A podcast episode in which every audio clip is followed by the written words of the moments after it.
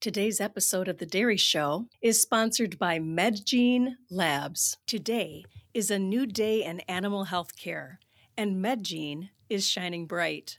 MedGene has been a key innovator in the field of platform vaccine technology. MedGene enables veterinarians to put platform vaccines to work for the animals in their care. Swine, cattle, and companion animals all stand to benefit. It's time to talk MedGene. It's a new day in animal health care. Learn more at medgenelabs.com or, better yet, follow MedGene on LinkedIn. From Madison, Wisconsin, World Dairy Expo presents The Dairy Show, the digital meeting place of the global dairy industry, where we sit down to talk cows, cutting edge technology, and the colored shavings. Welcome to The Dairy Show. I am your host, Lisa Benke. As a kid, I remember lining up in school and reporting to the gymnasium for our vaccinations. Through aggressive vaccination programs, we have in the United States all but stamped out diseases like measles, mumps, and polio. But even as we've achieved success after years of fighting these pathogens, new challenges present all the time. COVID brought about the need for a rapid response to develop immunity in the world's human population. And ever morphing viruses keep people like today's guest on their toes as they try to stay one step ahead of the pathogens in a war to keep animals and people on this planet healthy and immune to the ravages of disease. Ladies and gentlemen, today we welcome to the Dairy Show Dr. Alan Young. Dr. Young has made his life's work immunology. He is on the front lines fighting those diseases that wreak havoc with the world's population, specifically the dairy population. Dr. Young, welcome to the Dairy Show. Could you please tell us a little bit about yourself and your role in this animal health industry? Sure, I happy to. I originally grew up in a dairy community in southwestern Ontario in Canada. And when I went to university, I had an opportunity to get involved very early with the what was then a relatively new field of immunology, which says something about my age. As an undergraduate, I participated in some research looking at the immune system of sheep and comparative immunology of ruminants, and I was just hooked. And so after that, I proceeded to do my PhD there, and then I had the opportunity to move to Europe for about six years at a research institute where I was the head of the ruminant immunology lab. When we were looking at how antibodies and, and the immune system develops in those animals. Bounced around a little bit with a brief period on faculty at Harvard before I eventually moved my family to South Dakota, where I've been on faculty at South Dakota State since 2001. I am a full professor there in addition to my work at MedGene, which we'll talk about in a second. But spent about 10 years working on mad cow disease before I flipped to working on vaccines with a large research group. And we were particularly looking at targeting what were called foreign animal diseases for ruminants and cattle, and specifically. And so shortly after that, in 2011, I was fortunate to have a group of investors interested in commercializing and bringing this technology to use in the field. And so we started up MedGene. MedGene is focused on using what we call platform technologies, which are rapidly adaptable vaccine platforms to use new regulations that were brought in over the, the last five or six years by the USDA so that we can get these vaccines out on the market. And so that's I, I now split my time between being the chief technology officer at MedGene as well as being a university professor and working in our vet school at South Dakota State University. Before we talk about platform vaccines, because I'm very curious to know more about them, tell us about traditional modes of developing a vaccine. You know, in years past, it took years years of research and, and many, many dollars to bring a vaccine to market. Can you describe that previous process and how platform vaccines are kind of revolutionizing that, please?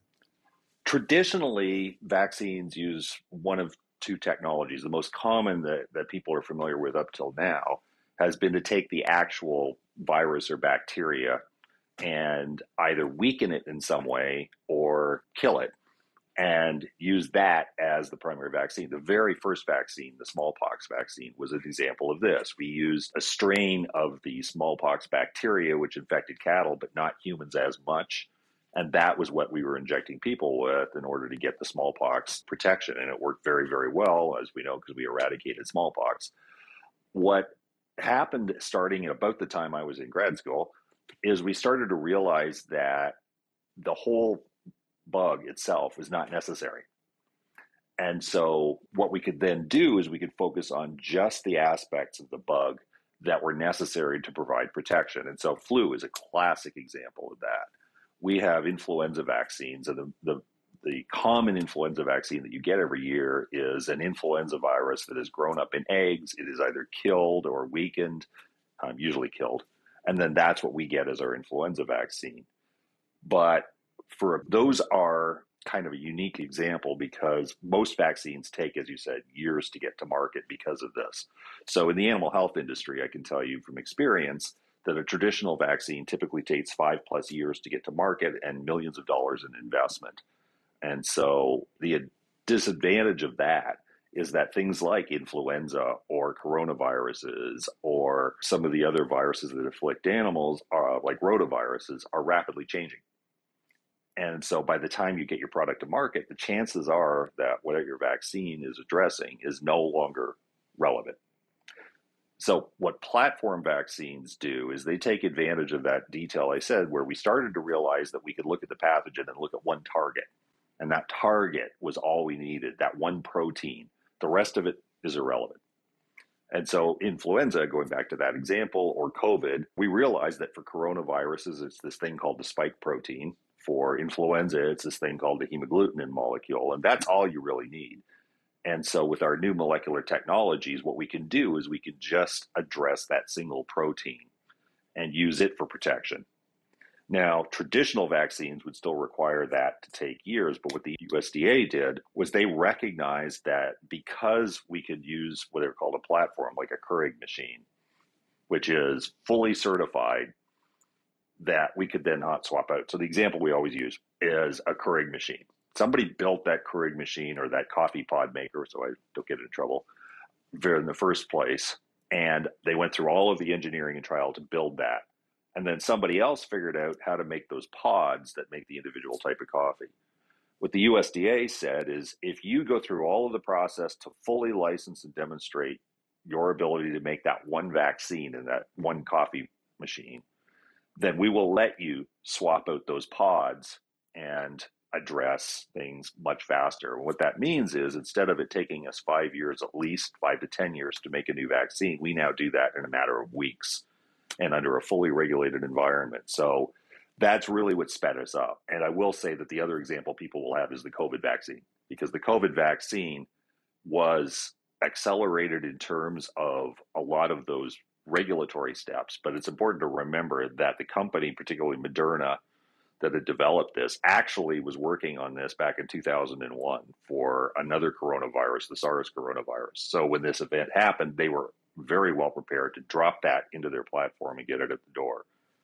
The difference is the FDA doesn't have the same sort of regulatory platform that the USDA has that allows us to rapidly address these things. Here in the US, I know we enjoy a remarkably safe food supply. And the same can be said of our drug industry. We trust because it's so highly regulated. And can the same be said internationally? And I guess I'm curious how much sharing goes on and how much of that is patent protected and, and siloed. So I, I understand it, it's a money making business, and the first one to get there mm-hmm. with the vaccine wins. So, how much information is shared and how much is siloed in the immunology business?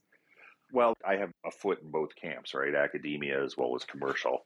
Academia, we share freely. More and more universities are attempting to patent protect, and sometimes we run into that where we're looking at whether we can address some kind of a pathogen because there might be a pre existing patent which a competitor may hold license over so that we can't get at it. But frequently, with the current patent rules, subunit vaccines and platform vaccines like these are well designed to basically it's it what we use is the native DNA coming out of the organism. And so that is very difficult for anybody to patent these days. And so that allows us a certain amount of freedom to operate. Now, what is unique, and I give the USDA credit for this, is that the regulations that we operate under, these prescription platform regulations that are the core of our business and our ability to get these vaccines out very rapidly and very specifically, are unique to the USDA right now. Other countries are looking at variations of that, but they have not yet brought them in. And the, the, the core philosophy behind the USDA on these regs, and I can't stress this enough, and it goes back to what you said, is safety. There are regulations about how we make these vaccines that make them exceedingly safe. They're a killed product. There is nothing live in it. It's just protein, which we eat every day, every time you have a steak or every time you drink a glass of milk. And so the recognition that basically do no harm as the first thing, as, a, as the first aspect of it, the recognition that that's there as part of these regulations. Now we're working with the Canadian government now trying to get these regulations and our vaccines into Canada. There's a need for some of them that we have uh, are addressing, but internationally there's, there's a variation. And obviously, I'm not going to throw countries under the bus, but the, the regulations behind vaccines are somewhat country specific. And so we all know certain areas that tend to be a little bit more like the Wild West, for lack of a better phrase. Well, I think a marvelous thing that you're pushing for newer, faster ways to respond to emerging diseases because I feel like, for the sake of safety, and, and we can all appreciate the protocols that we've observed in the past, but my goodness, I feel like with the rapidly evolving diseases that are out there, this is giving us a fighting chance to keep our herd healthy. And so just wanted to back up, I guess, and, and talk about that. How do you, when there are so many different pathogens that you could choose from, how do you select the ones that you're going to target and then develop a vaccine against? A couple of points on that. Firstly, obviously, it's customer need. It's what is industry lacking, where the needs of industry is the, the primary concern when we're looking at something as a, a, new development. It's kind of important for people to understand that while the regulations that allow us to technologically apply the way we're doing things are relatively new, the science behind it has been around since I was an undergrad in 1985. And so we have a lot of background science that we can draw on, that we can apply to what we're actually doing, that these new regulations have opened up our ability to actually do. I, I think probably the best way to answer about how you choose is to give you a couple of examples that are not actually cattle specific. We do obviously get that, but where we have been responsive to different areas. The first is I, as a result of my background with prions, had a whole strong interaction with the white-tailed deer farming community in the United States. And as part of our early efforts, we recognized there was a great need for a vaccine against this thing called epizootic hemorrhagic disease, which is what it sounds like. It's a fatal disease of deer. And so, with partnership from the, the Department of Homeland Security, we actually developed that and we have that vaccine. We've made it available for about the last four years to the white-tailed deer farming community. And it's something that they were demanding and something that they desperately needed. And the USDA worked with us to make that available to that community. Similarly, during COVID, you'll see this if you do any looking at us. We were in a conversation with the USDA about the potential for COVID infection of companion animals and of other species like mink. And at the same time, there was an outbreak of rabbit hemorrhagic disease, not a related virus, but a similar disease syndrome of, of rabbits. And people with pet rabbits were very, very concerned there was no US licensed vaccine, but it was one that we could target. We realized that from the science. And so, in a period of about 14 to 15 months, which was our first product under that pathway, we were able to get that out under emergency use authorization. And as of last year, we have a conditional license on that with our assumption that we will have a full license hopefully by the end of this year or early next year. And that has been quite successful in distribution and proven efficacious by the USDA. And, and so, those are systems where there's clearly a request and a need to have something available to serve the needs of the industry or the individuals. Rotavirus C for the swine industry and influenza D for the dairy industry or the cattle industry and papillomavirus are other examples where industry came to us and asked us if there was something that we could do because of a lack of existing efficacious products on the market. So that that's pretty much how we go about it. And how often do those pathogens mutate and, and evolve? How frequently are you updating your vaccines to keep pace? Some of them are quite consistent. So there's a, a secondary strain of rabbit hemorrhagic disease, for example, that is now coming into the U.S., but it's not particularly concerning. papillomavirus, there's several strains of papillomavirus, but they don't change a whole lot. Things like rotavirus and coronaviruses, they change a lot. And so that is part of our business model. And I'm going to try and get not too deep into the weeds here, but part of what we learned when we were developing this technology is that we had to have a very comprehensive surveillance system for data. So we actually have our own very large system for data mining, for lack of a better phrase, what is happening in the field and keeping track of these new and evolving strains these, of these different viruses. We put those into a database that we have, and we've also, and this is beyond me, but I've got smarter people than me who run this for us, use computer modeling to determine whether or not a specific new strain or a new sequence or something of influenza or rotavirus or coronavirus will be addressed by one of our vaccines that we already have made. So we're good to go and we can do that. Or if it's something we need a new vaccine in order to address. And what that's allowed us to do is we can still meet the individual needs. If a, if a producer comes to us and says, I want specifically a vaccine targeting this specific virus from my farm, we can do that. It'll take six or months or so. But what we have now is a very large library that we can tap into and go back to that producer and say, "Hey, I know you just got hit with this one, but I can tell you that this is the, the these are the strains that are circulating now in your area or in the U.S." And we have these five or four or five or six different strains in our vaccine. We recommend you use this general vaccine. And if you still want us to do the other one, that's fine. But this will get you started and this will have you going. And so that that's kind of how we do it. And there's it there's a lot of working parts behind the curtain that other people smarter than me have done.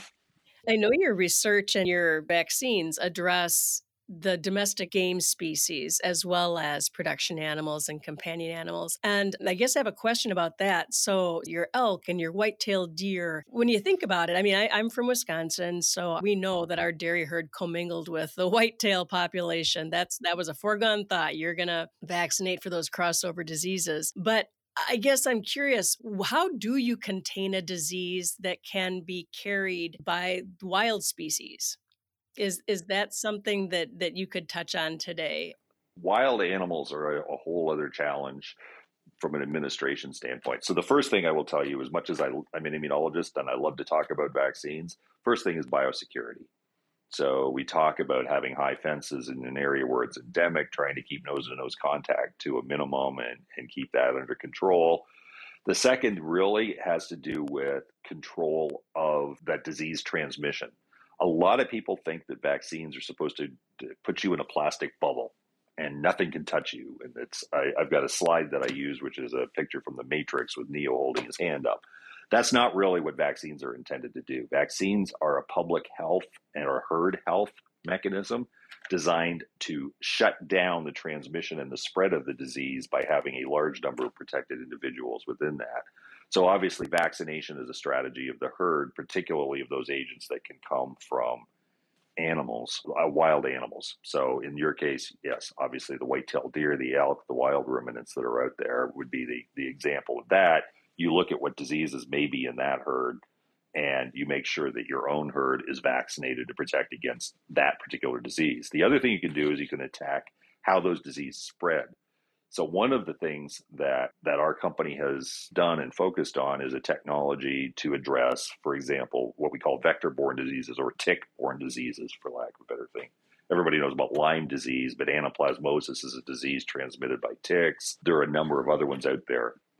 And it's possible to actually vaccinate to attack the tick itself and then slow down the spread of disease. And so we do have a program of, of this sort of vaccination as well to shut down the spread of these diseases that are spread from animal to animal by ticks.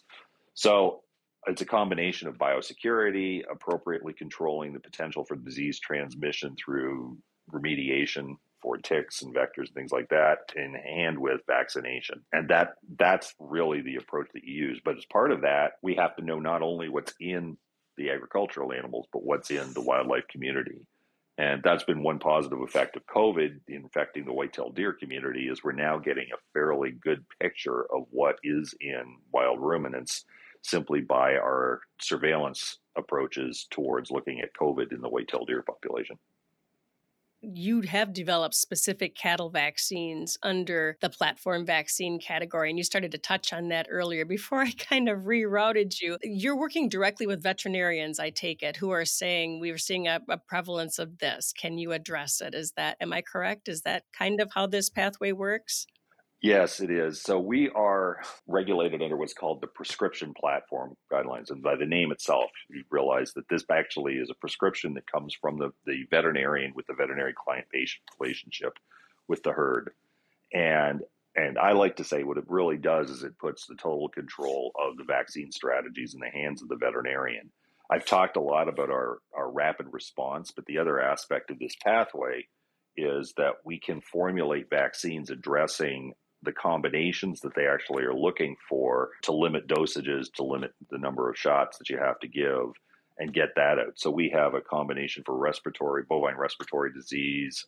we've got combinations for in, uh, intestinal diarrhea, for example, that we put together, which are unique from the commercial vaccines that are currently available different strains and different combinations. Papillomavirus is another one. Now, I know the dairy community, the big one is obviously mastitis. We don't have anything specifically for that, but we're working on it. Rotavirus with scouring in calves. Are you vaccinating the dams to provide immunity, or is it actually calfhood vaccinations that you're producing? What we've seen, so our rotavirus started, our, our first license was in swine.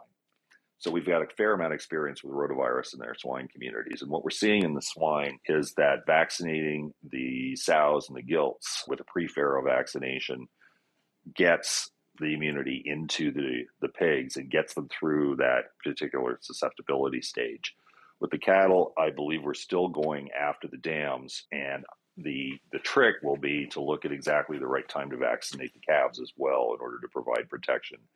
But based on our work with the swine, we're seeing transfer into the colostrum and the milk of the antibodies for our vaccine.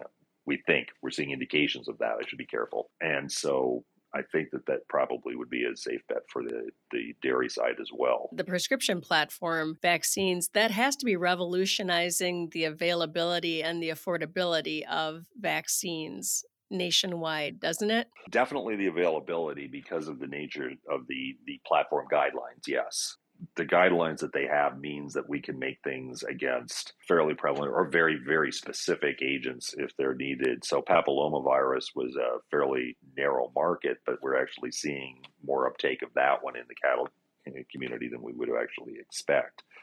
Uh, we are the first company to be licensed for this in cattle, so we'll see how the, the thing goes in terms of affordability, yes, it depends obviously on how many different targets you put in a single dose, uh, things like that. As you may imagine, when you're starting to load up, that's where it comes. But we're trying to be price competitive. And quite honestly, I'm the, the science guy, not the business guy. Well, you've got your hands full with just the science of it. It is a remarkable development in the world of immunology, and it's it's new. I guess hats off to you for bringing this research to the forefront and for developing it for the production animals, for the dairy animals. Dr. Young, that's something that I think we talked about earlier. I know in, in my career, we've worked with different companies too to develop, well, pharmaceutical products for the dairy industry. And oftentimes the, the companies that you're working with will say that they're pulling back on the, the production animals and investing more fully in the companion animal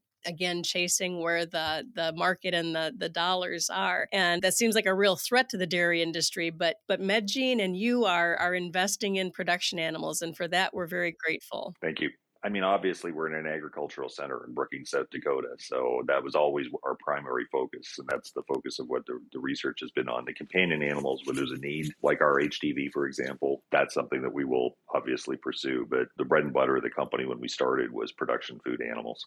The difference that platform vaccines can make in the cow health for dairy producers it's it's obvious. As you stated immunology getting that herd immunized so that they are well not in a bubble but able to ward off threats. How do you see that improving the health of the US dairy herd as as platform vaccines and as different strains are being addressed than would typically be seen in a vaccination program? I guess probably the, the place to start with that would be that for the first time, we can actually devise proactive rather than responsive approaches. And I know that the, the process of vaccination as a producer is designed to be proactive. But as I've already said, the limitation is that traditional vaccine approaches take years to make it to market. So frequently it's responding to things that have already moved on which is a challenge. Traditionally, in the past, the approach that producers have had to use is the autogenous market, where you isolate the bug off of your own farm, send it into a company, they grow it, kill it, put it in a bottle, and send it back to you, and you use that. But the limitations of that are that your assumption is that what hit you last week is the same thing that's going to hit you in four months when you start vaccinating, which also doesn't happen, as we all know. And so what we are able to do by our, our surveillance plan and by seeing what's out there is develop this library based on what's happening at this minute. And ultimately, our goal is to start looking proactively and see what's potentially coming in.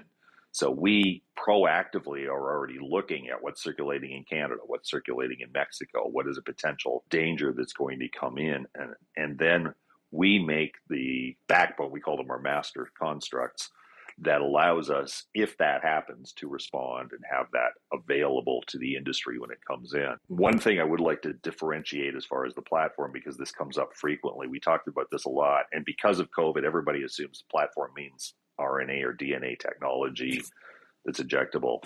We are not. We're the immune system recognizes protein at its heart. The purpose of mRNA and DNA vaccines is in order to get the animal itself to produce the protein we don't. We produce the protein in our uh, production facilities, kill it, and then the protein is what goes into the bottle, and that's what goes out the door, which means that we have much greater control over not only the quantity that the immune system is seeing, but also the structure, which is very important to make sure that not only is it the right protein, but it's the right shape. It's mimicking that of the natural pathogen so that we know it's actually going to provoke the correct immune response. So taken together, what I see happening with the prescription is we actually have the ability to get ahead of this and potentially start to shut down some of these diseases that are recurring problems in the industry by getting ahead of them if we could eradicate mastitis pathogens, if we could eradicate scours, if they could be like the likes of measles, mumps, and polio, that would be a true feather in your hat. But again, thank you for the remarkable research that you're carrying out and the ongoing research and development that you are plowing into the health of the U.S. dairy herd. Thank you for being our guest here on, on the Dairy Show today. Thank you very much. I appreciate the opportunity. We hope that we can make a difference in the industry. That's ultimately our goal. Today's episode of the Dairy Show is sponsored by MedGene Labs. Today is a new day in animal health care, and MedGene is shining bright. MedGene has been a key innovator in the field of platform vaccine technology. MedGene enables veterinarians to put platform vaccines to work for the animals in their care. Swine, cattle, and companion animals all stand to benefit. It's time to talk MedGene. It's a new day in animal health care. Learn more at medgenelabs.com or, better yet, follow MedGene on LinkedIn. Thank you for joining us for this episode of The Dairy Show. We hope you enjoyed it and don't forget to hit like and subscribe wherever you are listening to us today. And of course, don't forget to tell your friends about how much you are enjoying the Dairy Show. We would love to have them join us as well. And last but not least, if you have any comments for us, send us an email at wde at wdexpo.com.